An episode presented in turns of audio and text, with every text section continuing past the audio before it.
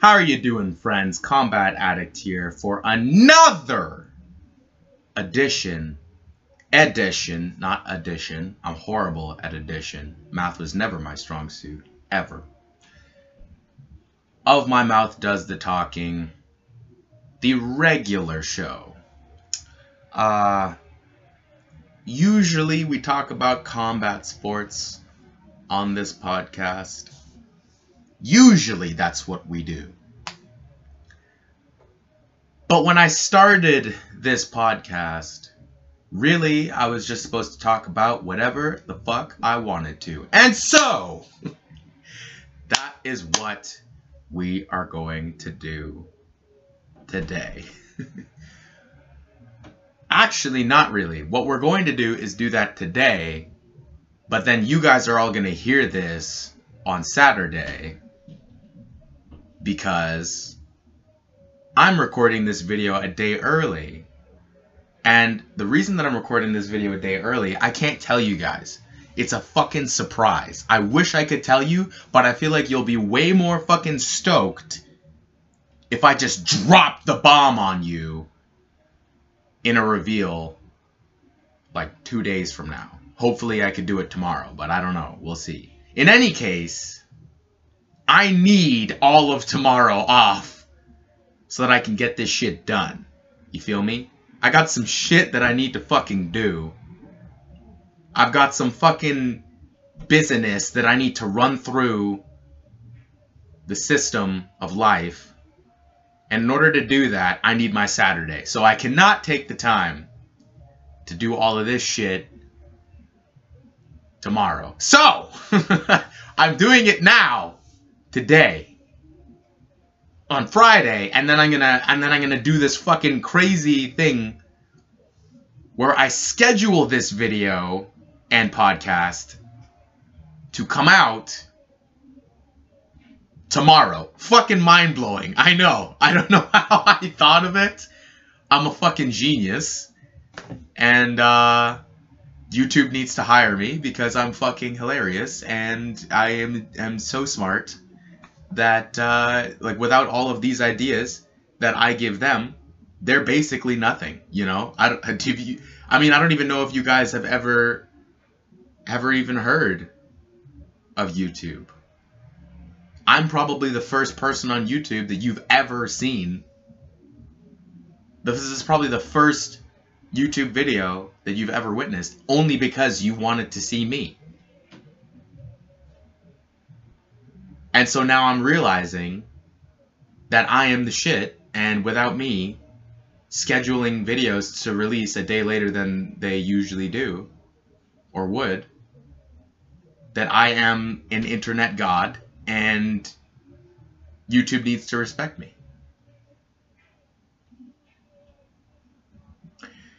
Anyways, enough of my silliness for now. For now, let's be real. I'm going to be silly again in probably 5 minutes or so. A lot of crazy shit going on in the world, man. A lot of crazy shit. But let's start with the things that I just wanted to talk about simply because they came to my mind. Because usually that's how this thing goes. We'll start with something light.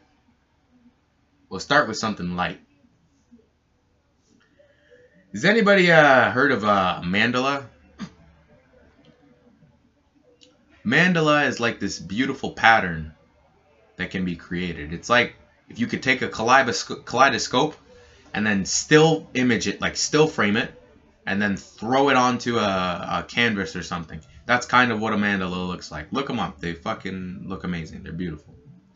And there are these monks that make these mandalas out of, I think it's sand or something like that. And it takes them fucking forever. I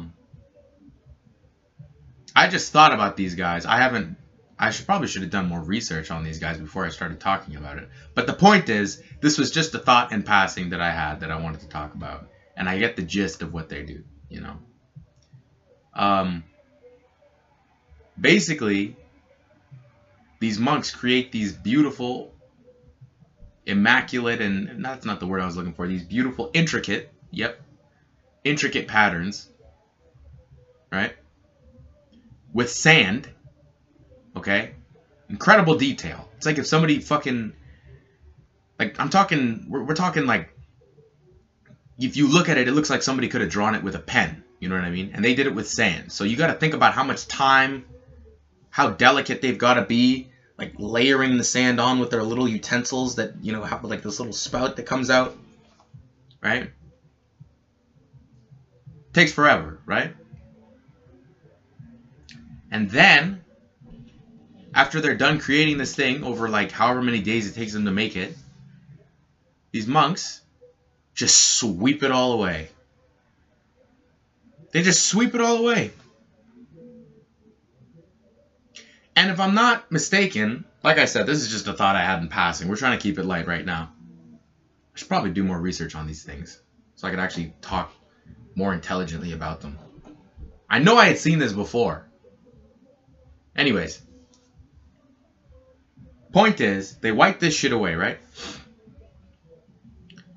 And I think it's supposed to be about the impermanence of everything and how everything you experience now is not only temporary, but sort of illusory, you know?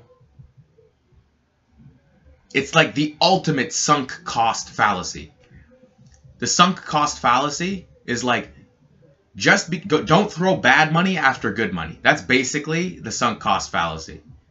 People often do the opposite of that, which is the fallacy. When you do throw bad money after good money, you are falling victim to the sunk cost fallacy.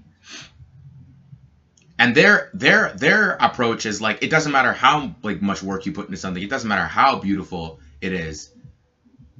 It doesn't fucking matter, and we're just gonna wipe it away every time. It's like the ultimate, like, we put all of this effort into it and it's all gone in seconds. And that concept just got me thinking, like, here we all are doing our absolute best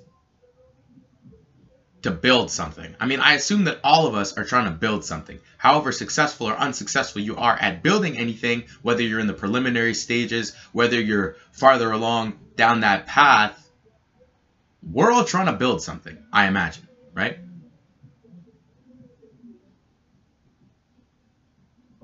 And it's just, it's almost fucking absurd. Here we all are trying to build shit in our lives, in our week-to-week, day-to-day lives. And there are these men out there who are just shitting all over the hard work that they do.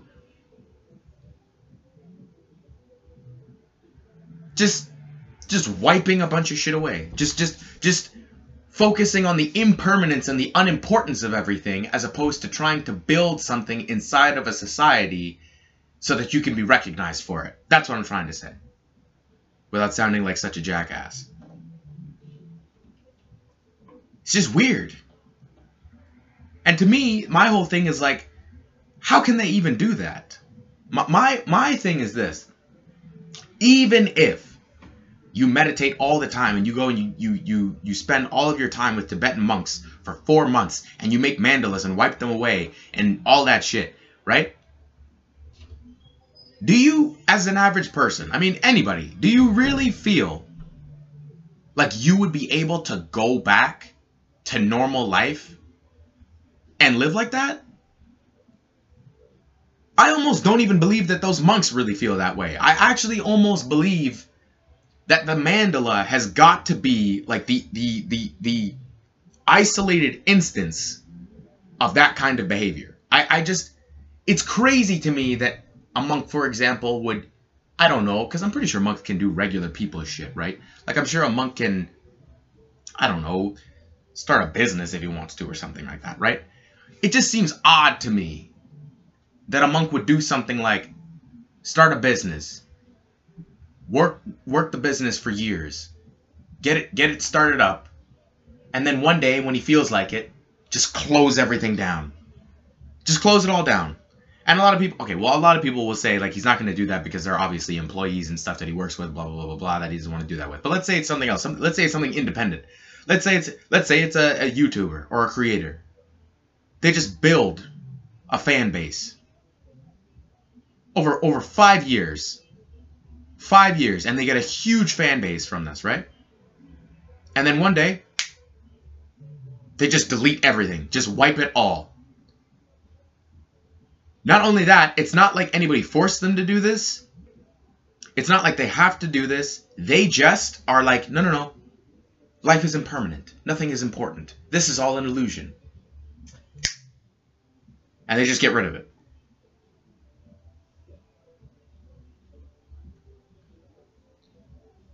I don't know, man. I feel like there's got to be a fucking limit to how far you can extend the principle of the mandala and what these monks do. That is crazy to me. And I seriously wonder. I wonder to myself, like, can they do that? Can they do that with other things? Because if you can do that with a mandala, that's one thing.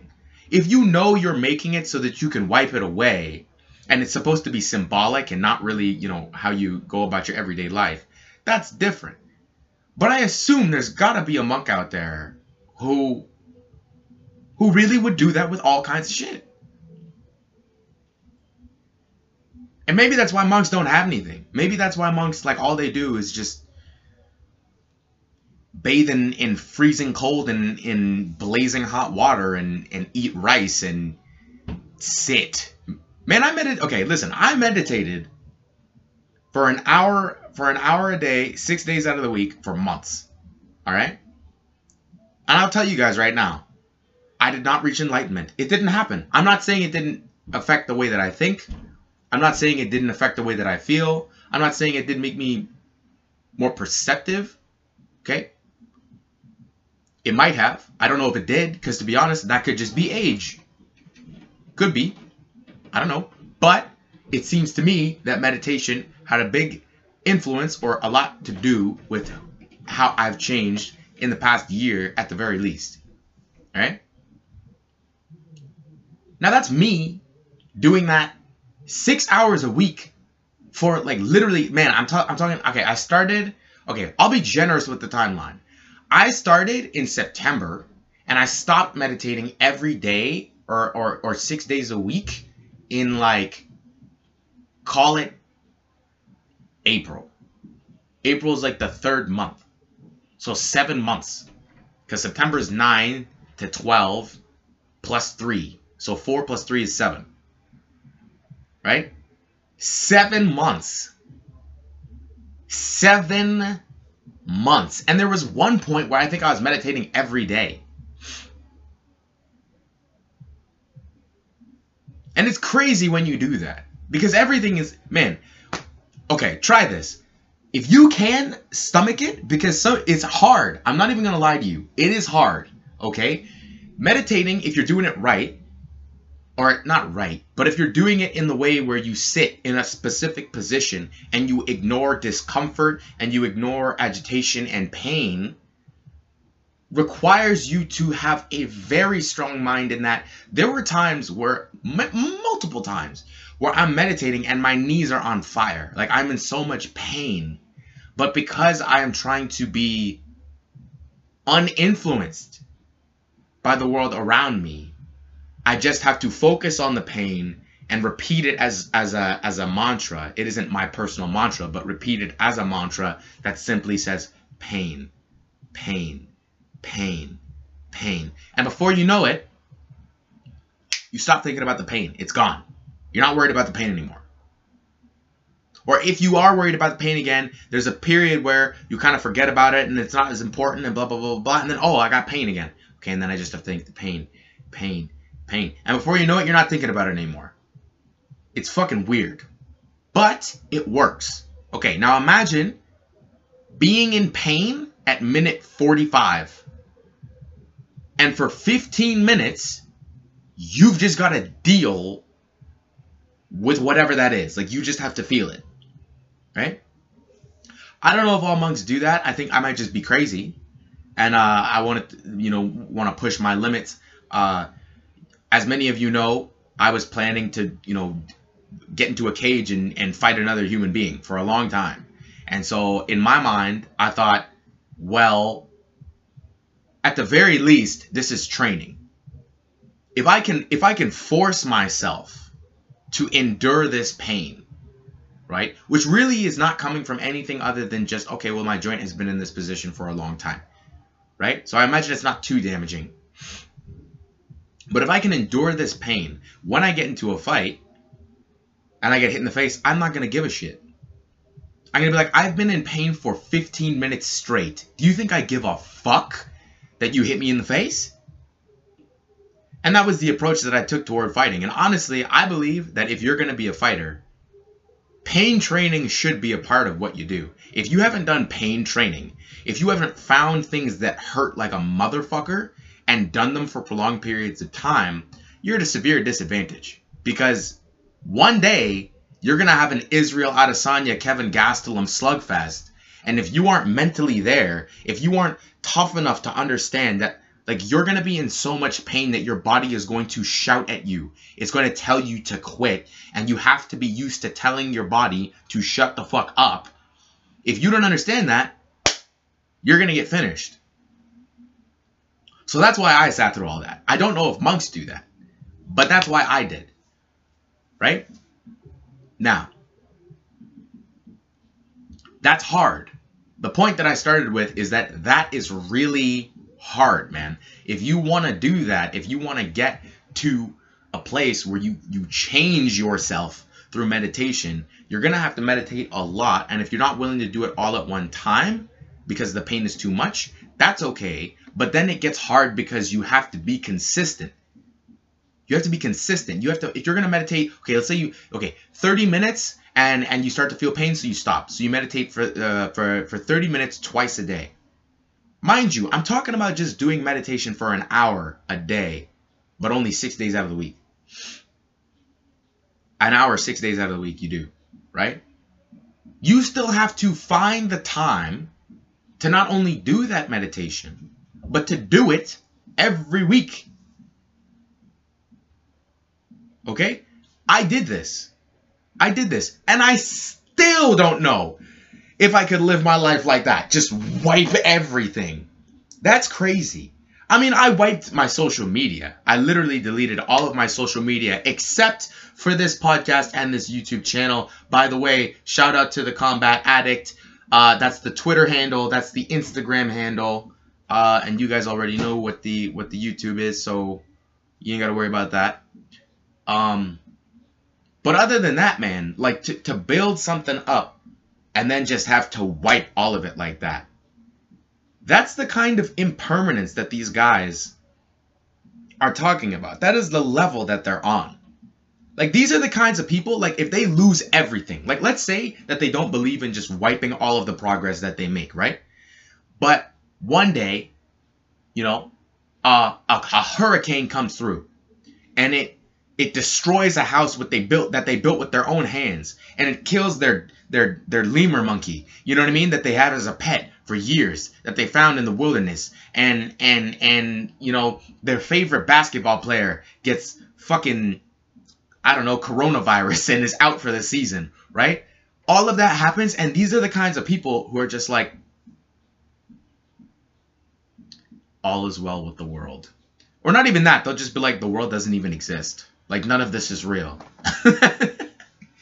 We're all just being, I don't even know what they believe anymore. I'm just talking out of my ass now. We're all just being reincarnated over and over and over again. And what we really want is to be, you know, that's not even Buddhism. That's like Hinduism.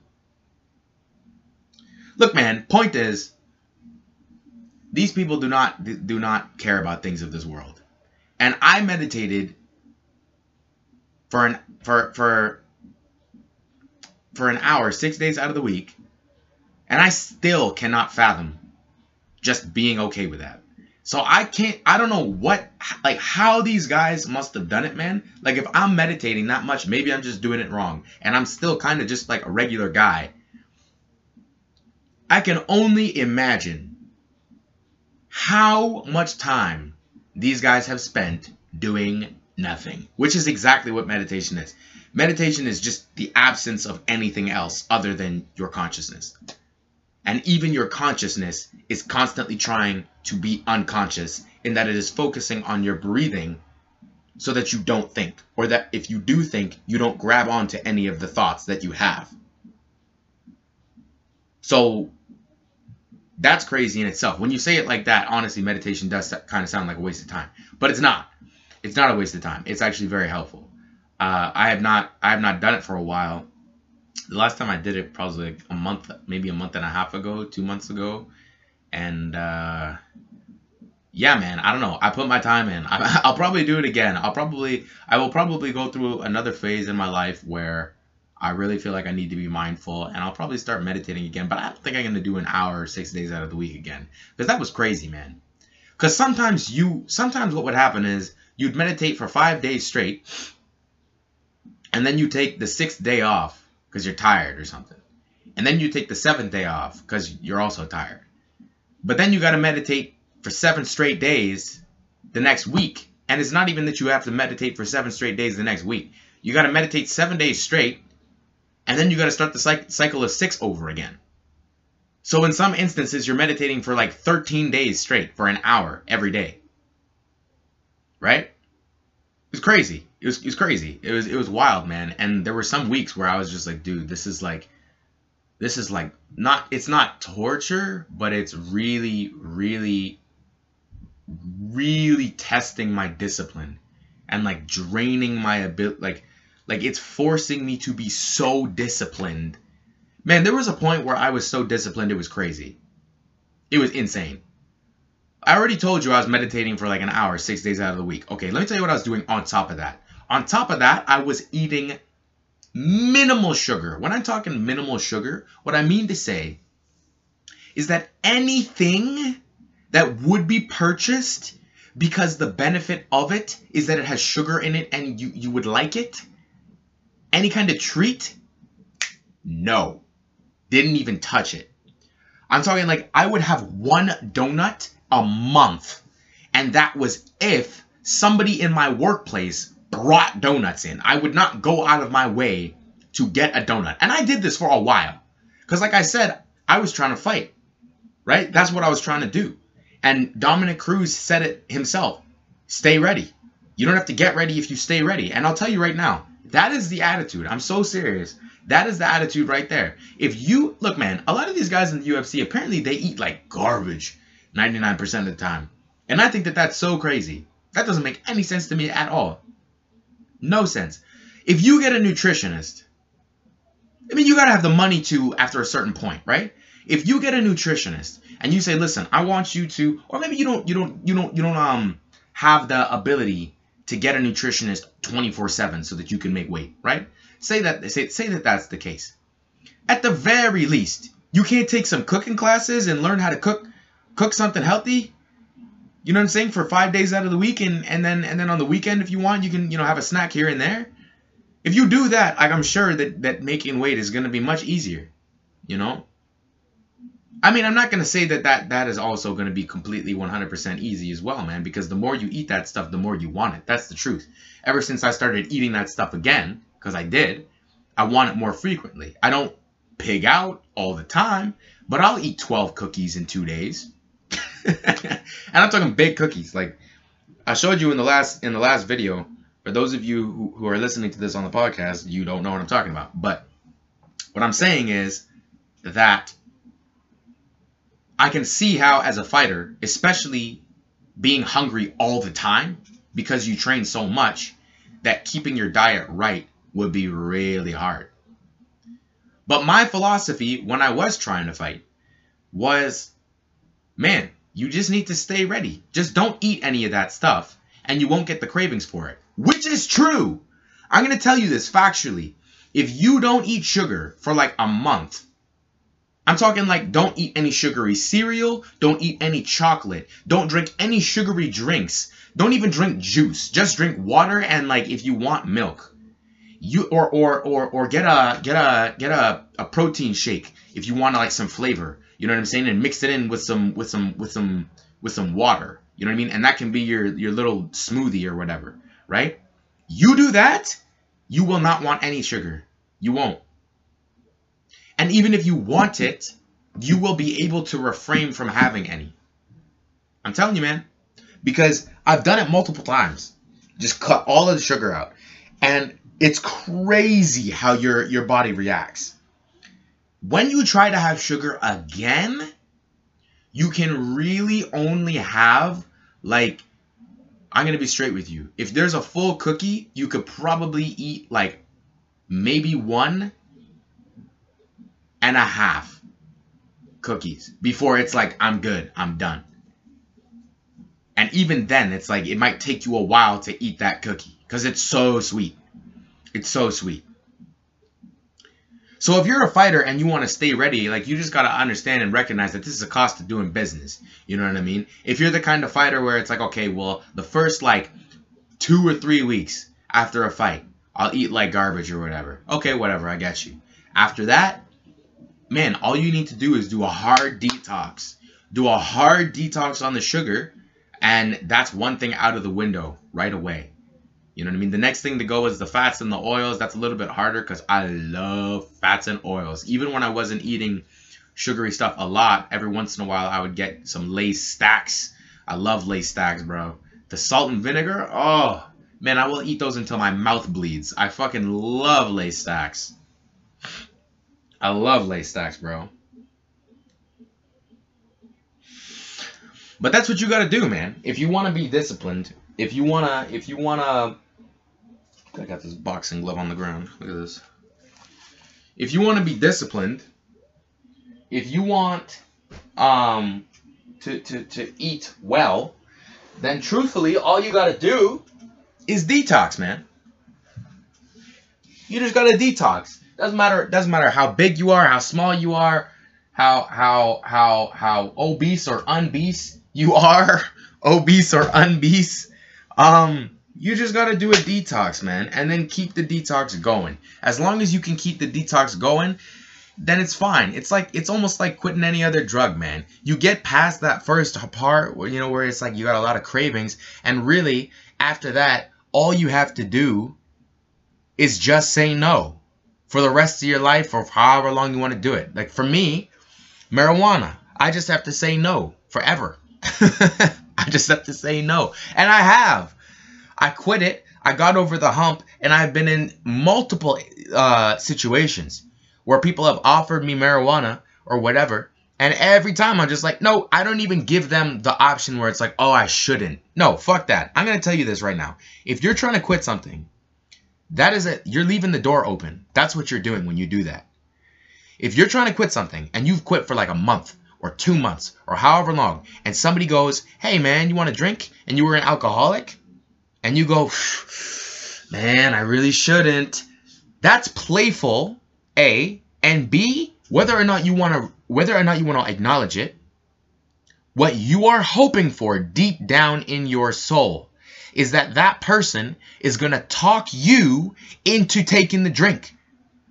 You're hoping that that person is going to give you permission to do the thing that you wouldn't give yourself permission to do on your own.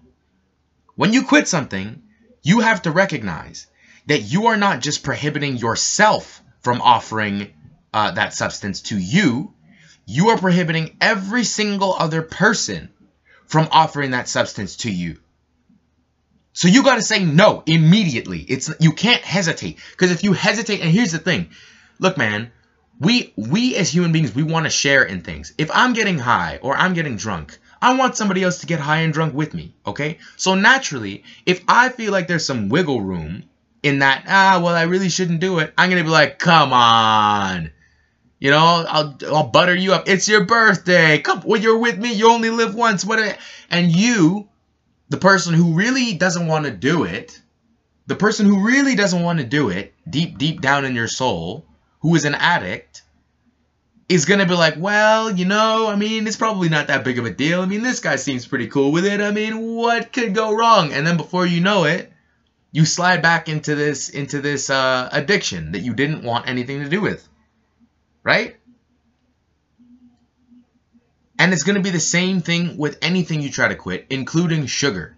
If you're trying to quit sugar, I don't care why you're trying to quit sugar. If you're trying to quit sugar because you're a fighter and you're trying to shred, if you're quitting sugar because you're obese and you don't want to be obese anymore, if you're quitting sugar because you have a million fucking cavities in your mouth, it doesn't matter. All that you need to know is that it is going to fucking suck in the beginning, and then it's going to kind of suck after that point in time. But that you always say no right away. And not only that you say no, but I've noticed that this works really well. You also say, I can't do that anymore. Or no, I can't have that anymore. It doesn't mesh well with me. It doesn't work with me. When you say that to somebody, they are much less likely to be like, oh, come on, try it. Because at that point, it's clear that you have made a life choice, a decision for your life that goes something like, this thing is destructive for me, and I'm trying to tell you that. They recognize that. When I say, oh, I can't do that anymore, man. It's not for me. You know what I'm saying? I can't do it. Or they'll ask you, what do you mean you can't do it anymore? And then you give them the reason why you can't do it. And you're not only telling them, you're reminding yourself. And it's important that you do that, because the longer the time that's passed that you've quit, the less of a big deal it seems. Because you can't really fully remember what it was like to be addicted to this thing, because the truth of the matter is, you are no longer in the perceptive field of addiction. Like you don't have an addicted mind anymore. The addicted mind knows what it's like to be addicted, right? The addicted mind knows this, and you may be able to remember how hard it was to fight cravings. But the longer that you've been away from that thing, it's I assume it's harder to remember what that feels like. Although now that I'm thinking about it, I can kind of remember what it was like to be addicted to marijuana and some other things. So maybe that's not true. Maybe I'm just talking out of my ass, though. But that's why this podcast is called My Mouth Does the Talking, because I just fucking go. Anyways, look, man, you got to get over the hump. And the hump is the phase where cravings could really actually force you to do the thing. That is what I think the hump is. There's a huge hump at the beginning where it's like you just can't even control yourself. You can't even make it like 2 or 3 days without doing this thing. But then the biggest hump is getting to a point where you could go like a whole week and just feel nothing. Right? And then once you hit that point, man, once you hit that point where you could go like a week without doing it, you know what I'm saying? Once you could fight a craving off on one day and not feel anything again for like 5 days, 8 days, at that point, everything is just saying no. It's a lot of saying no to yourself in the beginning, and it's a little bit of saying no to everybody else from that point on.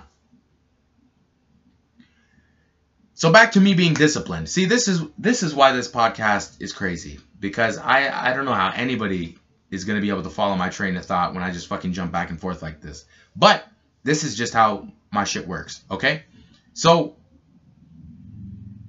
get this. I wasn't eating any sugar. And when I say I wasn't eating any sugar, it's not even just that. I wasn't eating any sugar, and I was eating all of my vegetables raw. Raw. I was not with the fucking, let me boil this and put butter and salt on that. No, fuck that. That's going to make cutting weight really hard. So I'm not going to do that. I'm going to eat them raw with chicken. With chicken that has seasoning rubbed on it, and rice. Straight rice. Maybe a little bit of butter on the rice, a little bit of salt in the rice. But we'll cut it out during fight week. Right? Okay? And on top of that, I was doing ice cold showers. Ice cold. I'm talking like, when I started doing these, I was like, I couldn't even breathe when I stepped in the water. I was like, I had to like learn to control my breathing. I had to learn to control my breathing and just breathe in like, and get used to the water, and then you can start to breathe a little bit more normally. I was doing ice cold showers right before I went to my room to go meditate. So I'm doing stuff like this every day. Every day. This is how disciplined I was at that time. It was crazy, man. I'm telling you, I was a machine. I really was a machine. I honestly believe, and I'm so serious, if you were a fighter and you needed a mentality, that is the mentality. Because, I was on a fucking mission. There was nothing. There was nothing that was going to stop me. I'm eating raw vegetables and showering in ice-cold water, meditating for an hour and pain training. I'm telling you right now, there was no fucking way that I will ever be broken, because I'm not doing that now. So I can look at it differently now. You know what I'm saying? Looking back at it, I'm like, that guy was fucking insane. That guy was crazy. He was like, man, I'm telling you, nobody wants to fight that guy. Nobody wants to fight that guy. I was ready to die, man. I was seriously ready to die. That was crazy. That was a very, very dark, very dark period, man. Very dark. One of the funnest. I mean, I love training.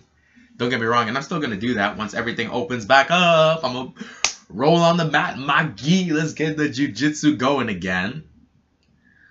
But yeah, man, it was intense. Maybe not even just dark, but just very intense, very intense.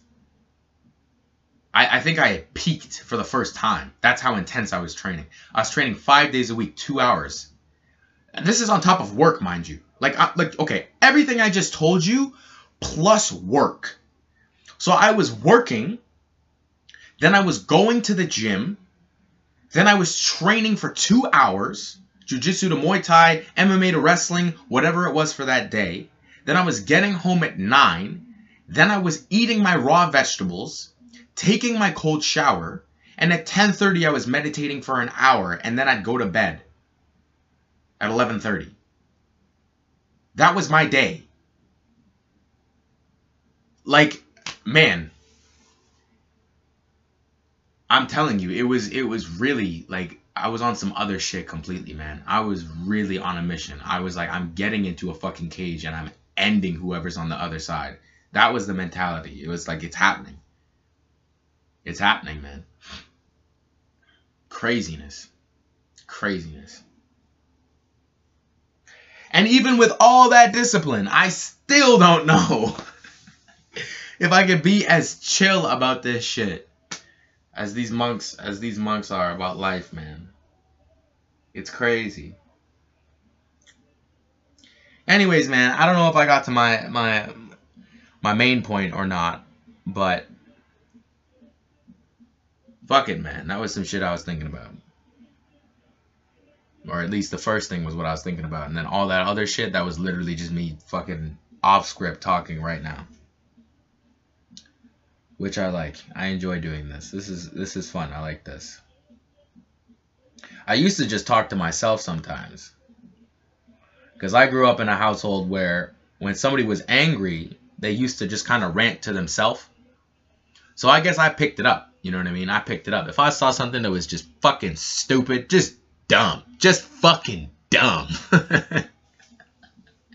I would rant to myself, man. I'd freak the fuck out in my own little space in my room and just talk shit. Just talk shit to the wall for fucking 45 minutes and say the same point over and over. Say the same point over and over and over again. Same thing a million times. And it felt good every time I said the point. Every single time. It always felt better every time I said it. Every time I talked myself into a circle and landed on the exact same point that I made 5 minutes prior. I loved it.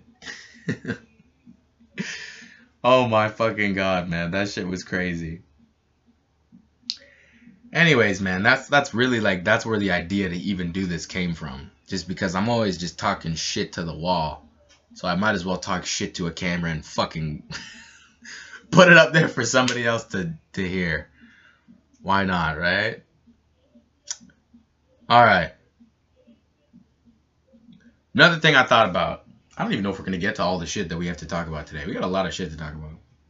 I always say that, and then the video always ends up being an hour. I don't know how the fuck that happens. So, I was thinking about anxiety, because I have not been diagnosed with anxiety, but I have felt anxiety before. Really serious anxiety. I mean, man, the anxiety that I have felt is like, man, it's earth-shattering. Like, the shit that I have felt is crazy. But because I have felt it for so long and for, you know, in so many instances, I've almost become used to it.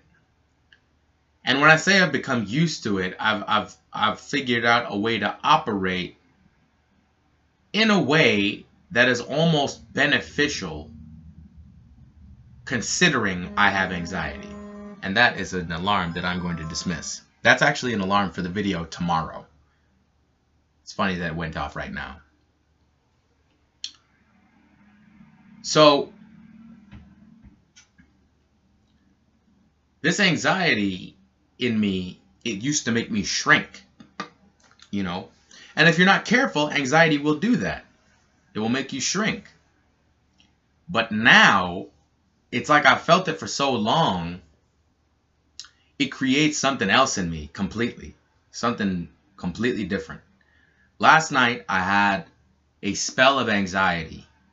It was very intense. I could feel it in my chest. It's where I get my anxiety. And it's where I feel a lot of things. And let me tell you something. I felt something that was reminiscent of the guy who I talked about before, who was crazy hella disciplined and ready to take your fucking head off. And I theorized that what had happened was that I was actually in fight or flight mode, like the anxiety had triggered my fight or flight mechanism, and that what I was in was fight mode, and that what I was dealing with before, where you shrink, that was the flight. And I was like, wait a fucking second, is that what anxiety is doing to me? Is that what anxiety does to you? Does it throw you in to fight or flight? And I Googled it. I didn't fucking research this. I need to fucking research these things, because this is a cool fucking... Man, honestly, I want to know about this. I'm going to research this. But I didn't this time. I'm sorry, guys. I need to do better with the fucking references and shit. But what I saw on Google, the preliminary findings, were that, yes, anxiety can throw you into fight or flight. And so I went, oh my fucking God, no wonder I was ready to fucking kill a bitch like 24/7 a couple of months ago. I was dealing with this anxiety, right? And it was putting me into a goddamn frenzy where I was like, man, you don't understand. It was like I couldn't even help it. It was like my eyes were wider. It was like I had my eyes open like this or something the whole time. No matter what I did. Like I wasn't trying to have my eyes open that wide. They were just open that wide. And I could just feel this thing in my chest. And I'm standing up straight, like really straight. And I can just feel the broadness of my fucking shoulders and the weight of my body. I can just feel the fucking power that exists, that resides within me. And I'm thinking to myself, oh my God, I need to hit something. Like, I need to punch a bag. I need to punch pads. I need to fucking hurt a fucking mat right now. I need to kick something really fucking hard. And I'm like, oh my fucking God. That is what it's doing. It's throwing me, or that's what it did.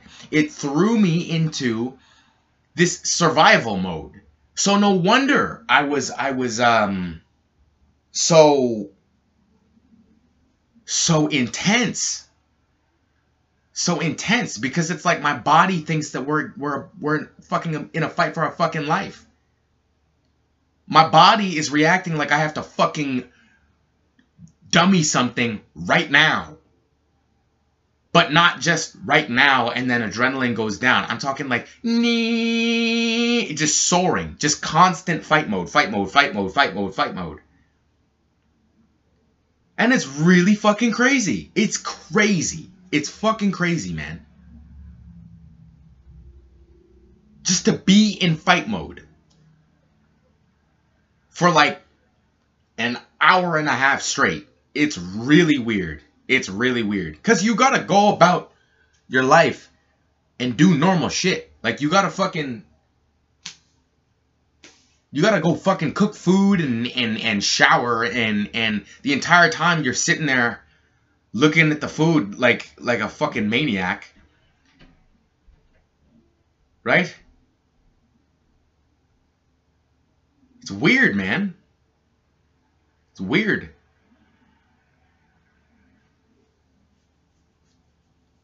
But yeah, man, I'd rather be in fight mode than flight mode, though. Flight mode is fucking weak. Flight mode is fucking shitty. And I think that that's really what happened. I think I just got tired of being in flight mode. And that's what happened, man. I got really aggravated and angry and upset with the world. And I was like, you know what? I love combat sports. I love fighting. And I'm going to get into a cage and somebody is going to hurt. Somebody is going to be in a lot of pain. But I think it was less about inflicting pain on other people and more about getting out my frustration. You know? It's less about thinking about how much I can hurt them and more, you know what I'm saying, and more about how I can hurt them the most satisfying way. Which I just realized that sounds kind of sick. That sounds kind of fucking crazy now that I just said that. But that really is what it, that is what it is, man. That really is what it was, too. It was like, I didn't just want to win. I didn't want to just go in there and, you know, one punch, knock somebody out. No, no, no. I want to dismantle you. Like, I want to really leave you barren in there and fucking cut you open and really play with my food. Like, seriously, that's what I wanted. And, yeah, man, that explains it. That explains it. I'll tell you that much. 'Cause that was fucking crazy. I felt that last night, and I was like, whoa. Is this what I was dealing with? That's nuts. Anyways, all right, what else? We got, man, there's so much shit. There is so much shit that we were going to talk about today. I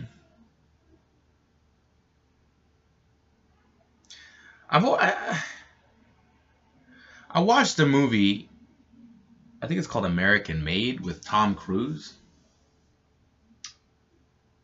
and there's a scene in this movie where, or a couple scenes in this movie where different agencies, government agencies of the United States, whether it be the ATF, DEA, or FBI, are all working separately.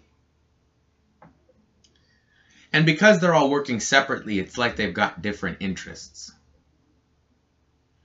So, I don't... spoiler alert, okay? Sorry, I may spoil this movie for you, but honestly, it wasn't that good, so I don't really fucking care. Basically, this guy was flying guns down to Nicaraguan rebels for the government as sort of a proxy war, because the government at that time in the, what was it, the 70s, was fighting against communism, and the rebels were trying to topple the government, I believe. But while he was doing that, he was also bringing drugs back to the States. So, here's the thing. The DEA catches this guy because the CIA leaves him out to rot, and the DEA wants him for the drugs. And the ATF, who deal with firearms, they want him for the guns, because he's not supposed to have these guns. The guns weren't even American made. They were Kalashnikovs that were almost like stolen, essentially, confiscated, like in the way where a cop would confiscate somebody's weed and then smoke it in their car. That's basically what the guns were like for the United States. And so the ATF wanted them for the guns. But the government was still trying to fight communism. So it was like he got caught, and then the government was like, and the ATF, the DEA is like, we want him for the drugs, and the ATF is like, we want him for the guns, and then he walks out of the police station unscathed because the government wants Nicaragua for the communism.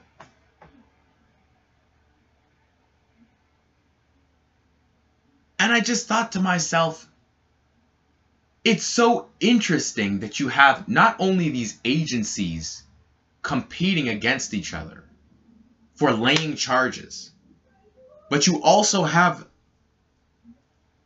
like, just interests that can override all of that.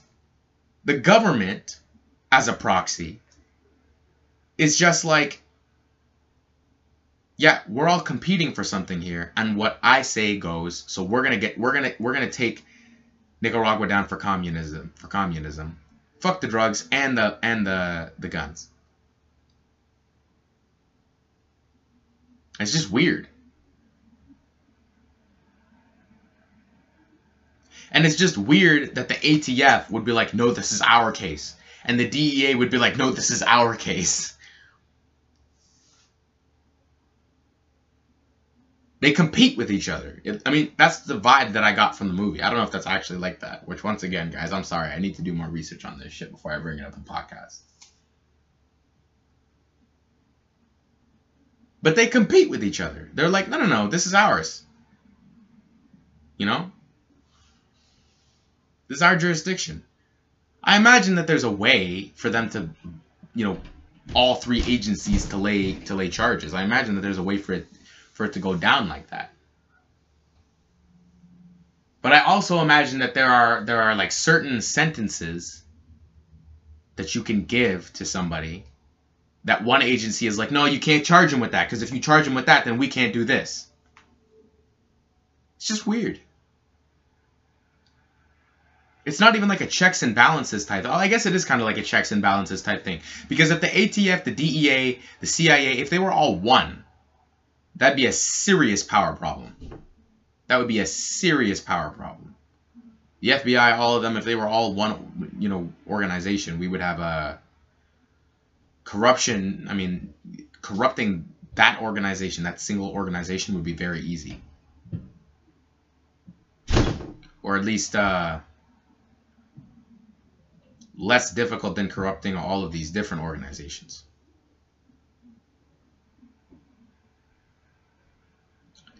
So, yeah. All right.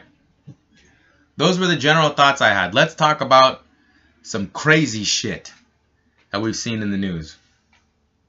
All right. So I'm going to summarize this. I'll put the link to this in the description, as well as the mandala. I'll put a link to the mandala stuff in the description. An indigenous man from Alberta with the last name Adam was tackled to the ground and punched in the face by a police officer after a verbal altercation that he had with another police officer. Now, the article that I read said something like, this guy with his family, it was in a truck. He left a casino. They were idling in a parking lot, and a police officer drove up behind them and started to give them shit. All right. Now, this officer is talking to the people in the car, and Mr. Adam is on the passenger side. Cop is on the driver's side. I shit you not, this is exactly what happened. Mr. Adam gets out of the car and starts to walk around the truck, but like to the tail end. So if the cop is here and Mr. Adam gets out here, he walks behind the truck like this. While he takes his jacket off. So he's ruffling around in his clothes. And he's saying something like, "We're about to have a problem here." That's the quote that I saw, or the paraphrasing of the quote that I saw in the article. He proceeds to walk in front of this officer, take a fighting stance, and then go back in the truck. At this point, the officer goes to the side of the truck, passenger side, and tries to get him out of there. And I assume he called for backup at this point. Long story short, the officer tries to touch Mr. Adams' wife or daughter or whatever, some woman. And he's like, "Oh, fuck that." You know, and he gets out and he's like, "Don't touch her. Don't put your hands on her." And he finally ends up out of the truck. The officer starts to walk Mr. Adam to the back of the truck. And as they reach the back of the truck, he grabs, this is all on dash cam, by the way, he grabs Mr. Adams' left arm. Out of nowhere, fucking super cop runs in, tackles him to the ground. Okay, he's on the ground and apparently he's resisting. Who knows if that's true? I don't know. Honestly, it probably is, in the sense that Mr. Adams seemed very combative in the video. Punches Mr. Adam in the face. They roll him over. Okay. Arrest him. And walk him back to the cruiser.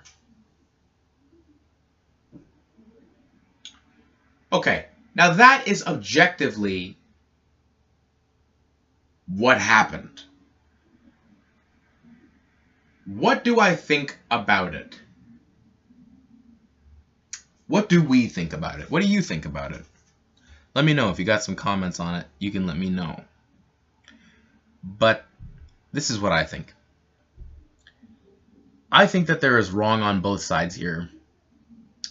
Now, when I say there's wrong on both sides here, I'm not meaning to say that we need to feel sorry for the police.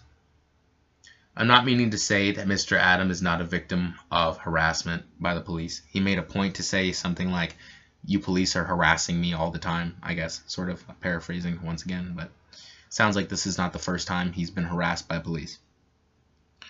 What I am going to say is this. You've got the right as a person to have a truck and be in a parking lot at 2 a.m. Period.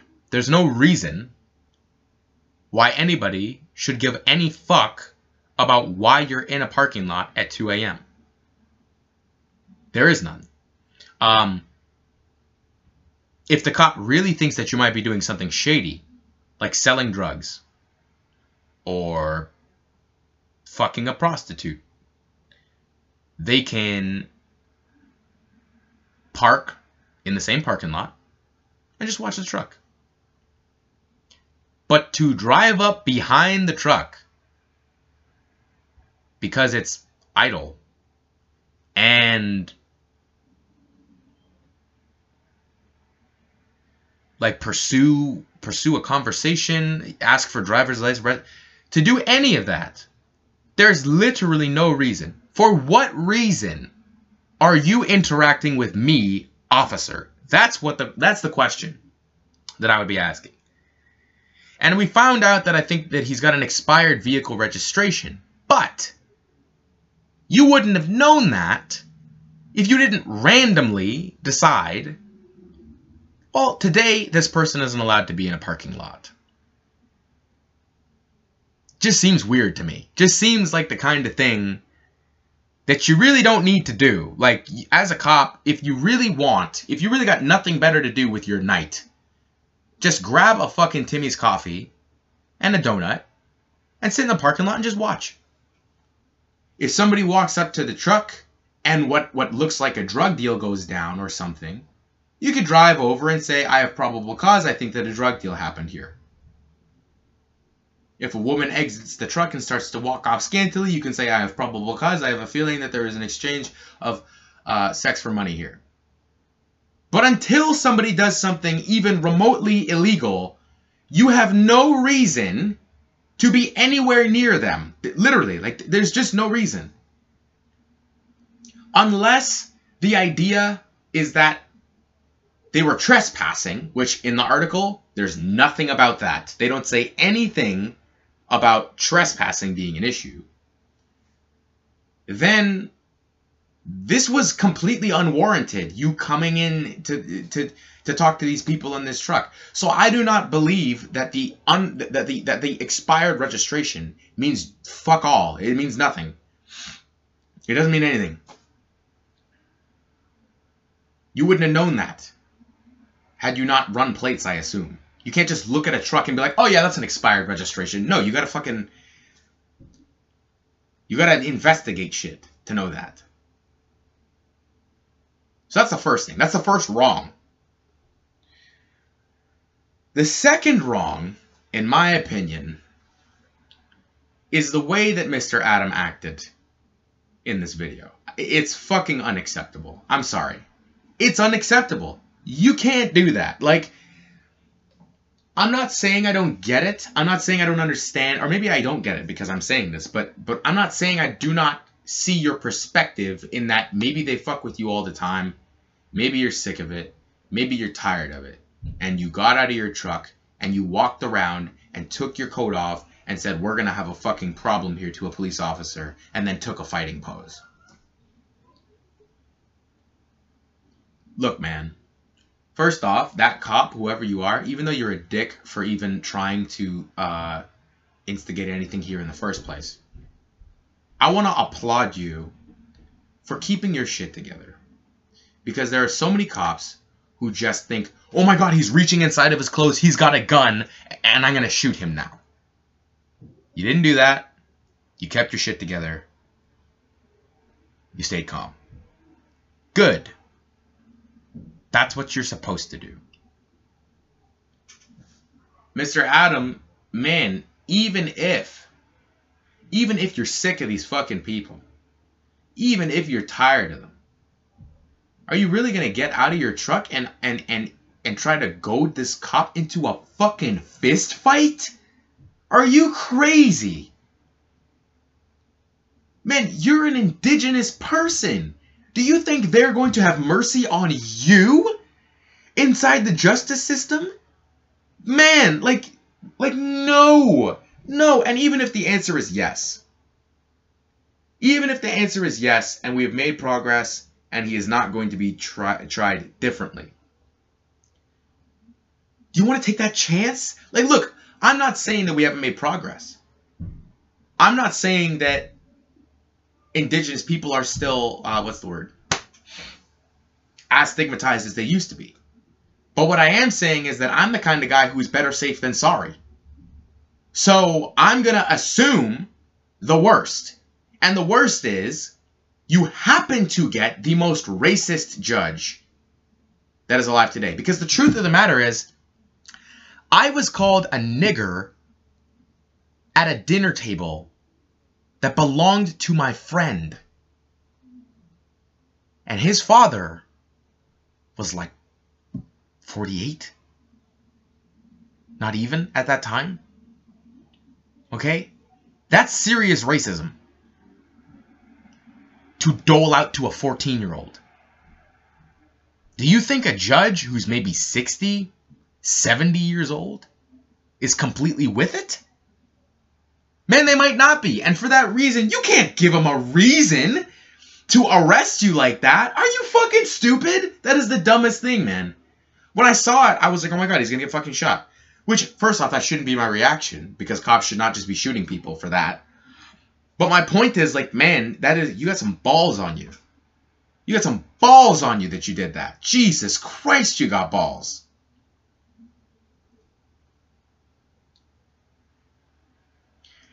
Anyways, that's the second wrong. You do not take... First off, and you threat... The thing is, you took a fighting stance. That is a physical threat. There are verbal threats and there are physical threats. And as far as I'm concerned, you take a fighting posture in front of a police officer. You're threatening them. That's a threat. I think they can arrest you for that too. That's not what they charged him with, though, I don't believe. I should... I read what they charged him with, and now I can't remember. It's resisting arrest and something else.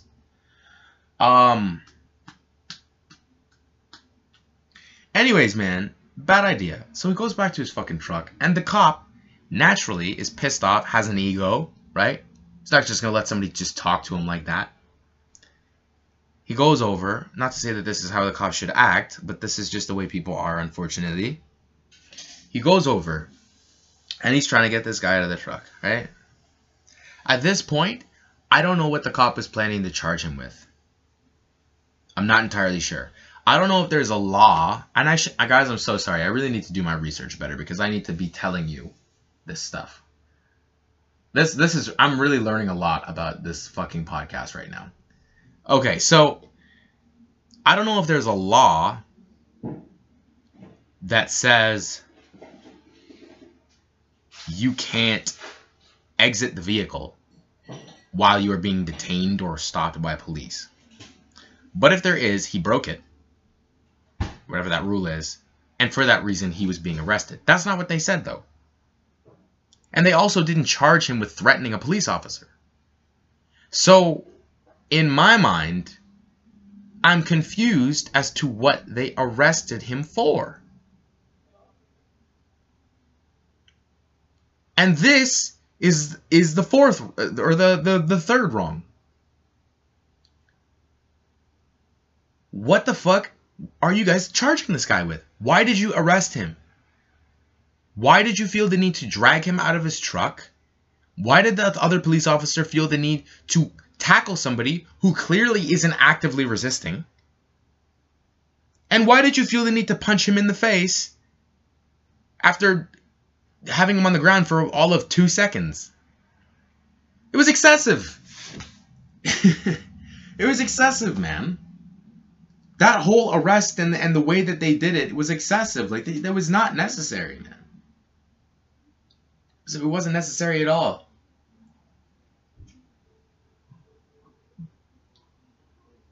But the whole thing, man, the whole thing at the end of the day is just like, it just, everybody just did so, like, it's all so much fuckery there that all I can say is that people, okay, police, you need to, like, tell people why you're arresting them or why you're telling them to step out of their vehicles. You can't just ask them because you feel a kind of way, okay? You've got a lot of power. You don't use that power to satisfy your own dick, okay? You don't fucking measure your cock with your power, all right? You need to fucking have some restraint and recognize that your power exists independent of you, okay?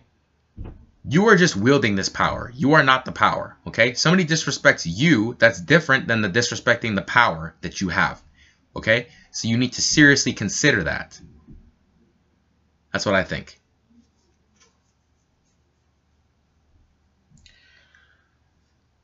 Last two things we're going to talk about.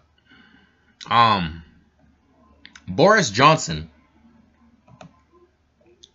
said that tearing down statues and monuments is sort of like censoring our past or erasing history.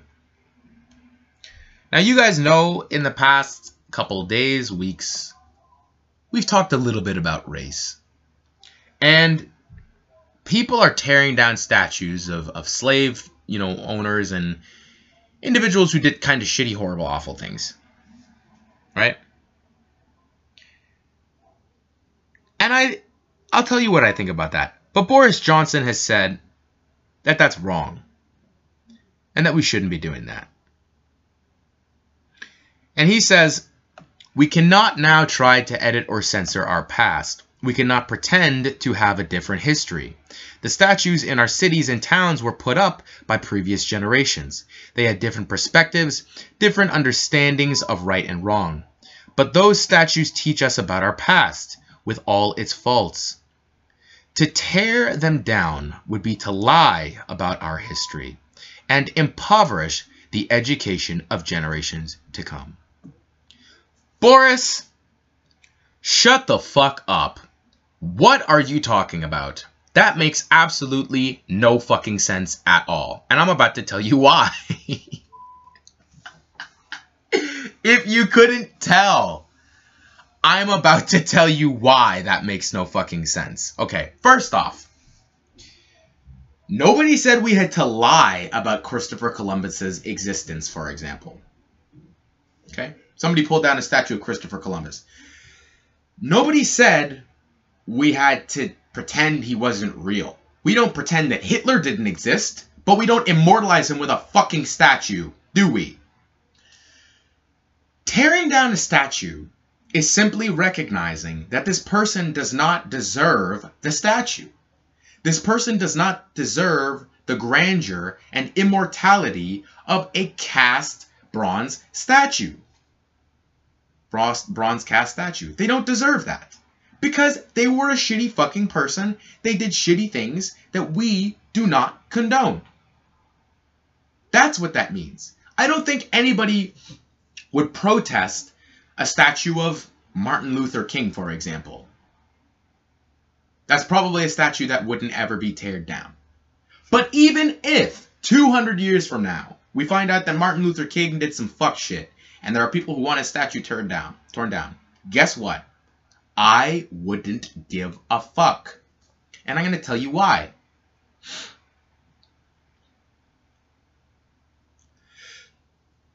Tearing that statue down is not erasing history or lying about it. And it isn't disrespecting Martin Luther King in the sense that technically he didn't deserve the respect of a statue in the first place. The people who put that statue up for Christopher Columbus were wrong. And what people are doing is rectifying that wrong. Now, I don't think anyone's ever going to tear down a statue of Martin Luther King. I don't know why I think one exists. One must exist. If a statue of Martin Luther King doesn't fucking exist and people are complaining about tearing down Christopher Columbus's statue, the world is fucked.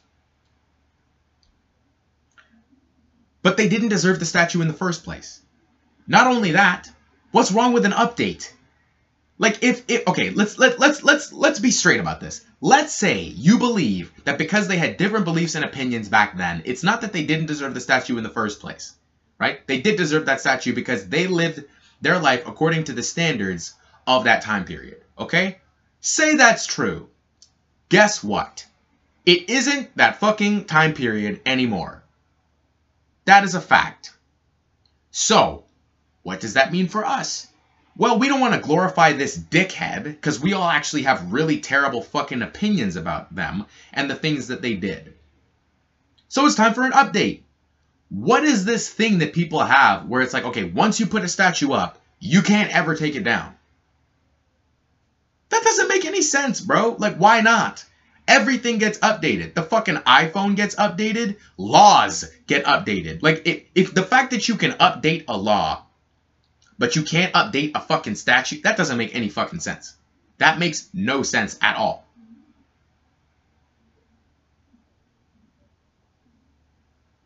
And the thing about it that's crazy is like Boris Johnson to say that we would be lying about our past.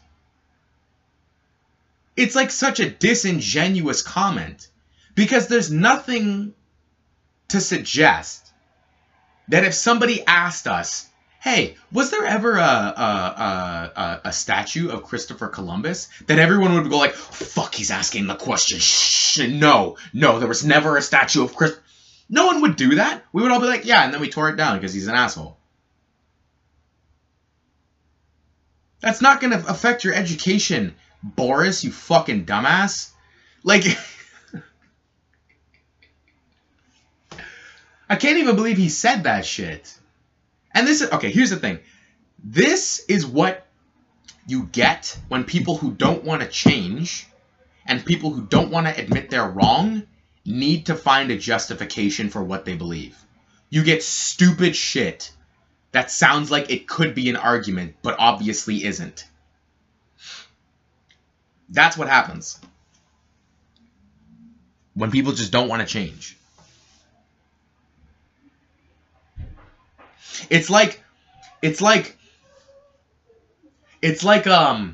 Okay, there was an experiment that people did. Psychological experiment where they used hypnosis.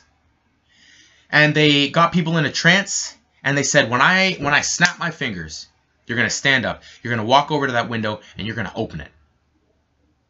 Right? They snap their fingers, person gets up, walks over to the window, opens the window. And then they ask them, why did you open the window? The person will rationalize what they did with an actual explanation. Even though the reason that they did what they did was because of hypnosis, the problem is they can't remember that. So they go, well, it was hot in here. That's why I opened the window. You could get them to do all kinds of crazy shit. You could get them to take off their shoes and their fucking socks. And they'd be like, oh, well, you know what? My feet were kind of sweaty, so that's why I did that. That's kind of what I feel like it is. They're just coming up with anything to explain this completely unjustifiable opinion that they have. That's what I think about it anyways. If you're opposed to tearing statues down, I really gotta ask you, how many fucking statues do you really visit in a week? Like, are you a fucking statue connoisseur? Why do you care about this so much? Why do you want why do you want the statue of a slave owner to stay up? That's my question. Like, what are you gaining? What is society gaining from that? What, like, so let me, I don't understand that at all. Seriously. There is literally no benefit to that. And the benefit to tearing it down is removing symbols of hatred. And ending the glorification of awful shit. So there are more pros to tearing it down than pros to keeping it up, in my opinion. Don't see what you gain. Doesn't make any sense to me. I don't get it. Anyways, speaking of people who don't want to change, Kelly McMillan, lady from Caledonia, owns a store, and it's called Princess and the Yard Ape. For those of you who don't know what yard ape is, it's a racial slur, and I'm sure you can all guess who the racial slur is referring to. Everybody calls black people monkeys and gorillas. The yard ape refers to black people. That is the original meaning of that term. That's what it was used for. It's like saying nigger or coon or porch monkey. That's what it's like. And her store is called Princess and the Yard Ape. So Princess and the Nigger is basically what it's called. Okay? Kelly McMillan was basically doxxed for this and roasted by many people. And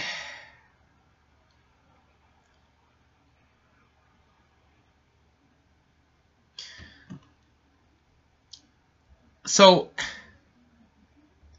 people are outraged by this naturally, and she's commented about her store name. And this is what she says. She says, at the time in 2014, we looked up the definition and we were aware that there was a racial derogatory term of the same definition. However, since my husband is a blue-collar worker, we really weren't concerned because he is the antithesis of the slur. So I suppose that he is the yard ape in this context of McMillan's life. She wasn't making excuses or apologies for the name, but would bow to online pressure and change the name because I want you to know that I listen and I care. In less than okay. When I heard that, I thought, oh my God, you know, you fucked up knowing what this meant, but putting it there anyways. But I'm glad that you at least said that. And then immediately afterwards, it says, in less than 24 hours, she backtracked the comments and said that they were not going to change the name of their business. I read this and immediately went, no! No! Why would you do this? Why would you do this? Why would you come out and say, no, we totally knew what it meant. We just didn't care because we thought that maybe we could just get it to mean something else. We're sorry. And then 24 hours later, after you've had a long argument with your husband, you decide that you're going to dig your heels in. And in an era where we are tearing statues down, demanding that the Confederate flag be removed, and telling people that we can't say the R word, which I agree with. I mean, it's not that I agree that you can't say it, but that it is completely insensitive to say, and that it is hateful, and that it is wrong to say it.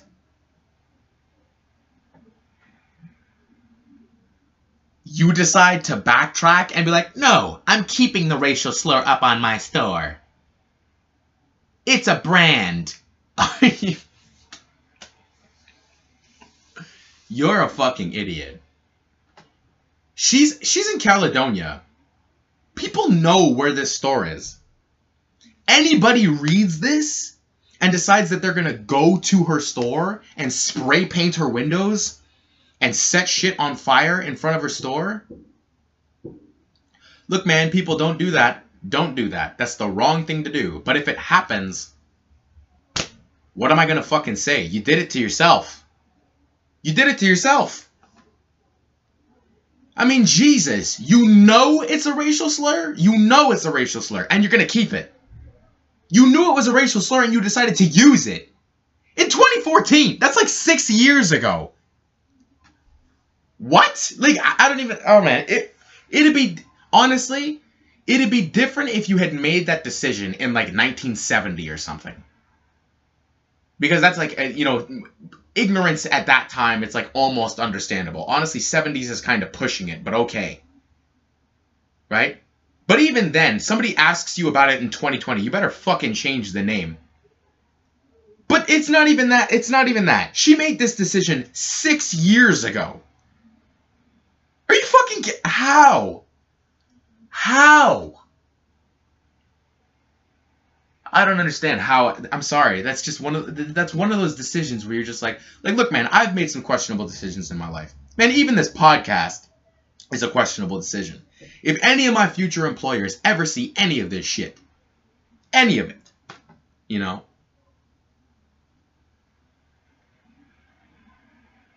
I'm fucked. But I've decided that I want to make this work. You know what I'm saying? I want to try and do this. So.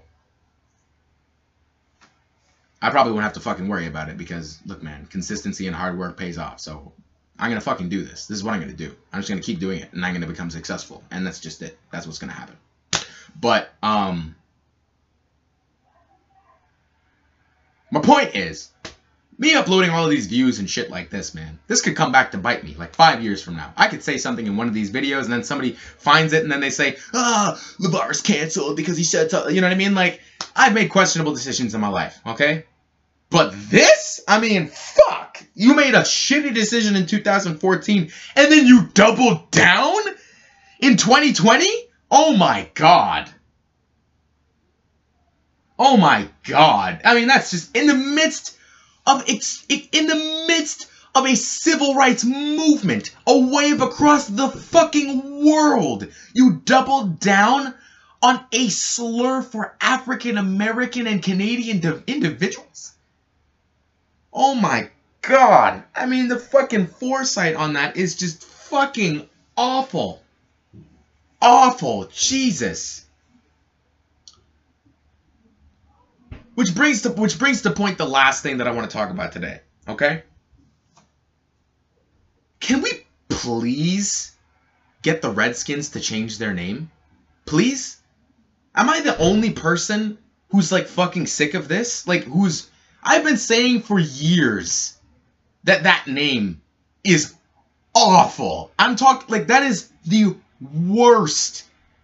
I can't even believe that in 2020, that name for a football team exists. Entire franchises have moved. The St. Louis Rams became the LA Rams, and it was no big fucking deal, okay? You're telling me we can't change Redskins to something better? Seriously? I mean, fuck, man. It'd be the equivalent if there was a team called the Yard Apes. Like, that's like basically the equivalent. Or if we had the Yellow Skins. Are you fucked? Like, and you know what the fucking crazy thing is? Do you know what a Redskin is? An actual Redskin, like the object? People, when they were like fighting with Native Americans, would go out, kill them, and then bring back their scalps. And that's what a Redskin actually is. It's the scalp of an indigenous person. I'm sure all of you thought it was just the skin, but it's even worse. It's even worse. Either way, get rid of it. Get rid of it. Change that. Why is that still a name? I don't know. That blows my fucking mind. I can't even, man. I can't even believe that shit. That's really one of those things where you just like, it's just unbelievable. It is just unbelievable that is real. That is still happening. It's fucking 2020. Look at everything that's happening around us, and the NFL, like, Redskins are just getting away with this. How? How? Jesus. You can't even make a joke about race, and here's this fucking franchise shitting on indigenous people, and we're all just like, oh yeah, no, seems legit. We're all just used to it. Fucking unbelievable. Anyways, man, that was me talking in a moderately high-pitched voice at some moments for for an hour and 30 minutes. I got pretty excited at some moments during that podcast there. Anyways, guys, big surprise coming for you. Hopefully by Monday. We'll see if we can get it done by Monday. And, yeah, man, it's going to be fucking sweet. And I think you guys are going to like it. I'm going to like it. I know that. It's going to be good. It's going to be so good. It's going to be positive and wonderful and awesome and fucking great. And once again, Twitter and Instagram, The Combat Addict. If you like the video, if you like the podcast, if you like hearing me talk about all kinds of shit that is sort of important, but not really important, but a bit important, you know, then you bang that like button and you hit the subscribe if you want, or you follow me on my social media. You know, sometimes I post memes, and they're usually memes about fighting, and some people like that. So, you know, follow me there if you want. I put my new videos up, my new podcasts up on there. If you want to listen to the podcast on Spotify, ba-doom, it's called My Mouth Does the Talking. All the combat reviews are under My Mouth Does the Talking. It's on Spotify. Boom, it's on Apple. Boom, it's on Google Play. You go there, you listen to me, you don't even need to see my face. You don't even need to see my beautiful fucking face, my sexy mustache, right? I'll tell you right now, I could seduce anybody. Riley Reid. I could walk down the street right now, spot Riley Reid, and she marries me. She's had every man in the world. But I'll tell you right now, this mustache right here, I get Riley Reid in a heartbeat. Or at least that's the fantasy. That's the dream, right? Anyways, guys, It was fun talking with you. And if you got some things you want to say to me, got comments, man, leave them down there. I respond to comments, or at least I try to. So if you want to interact with me, feel free to do so. I let my mouth do the talking on this one. Combat Addict out.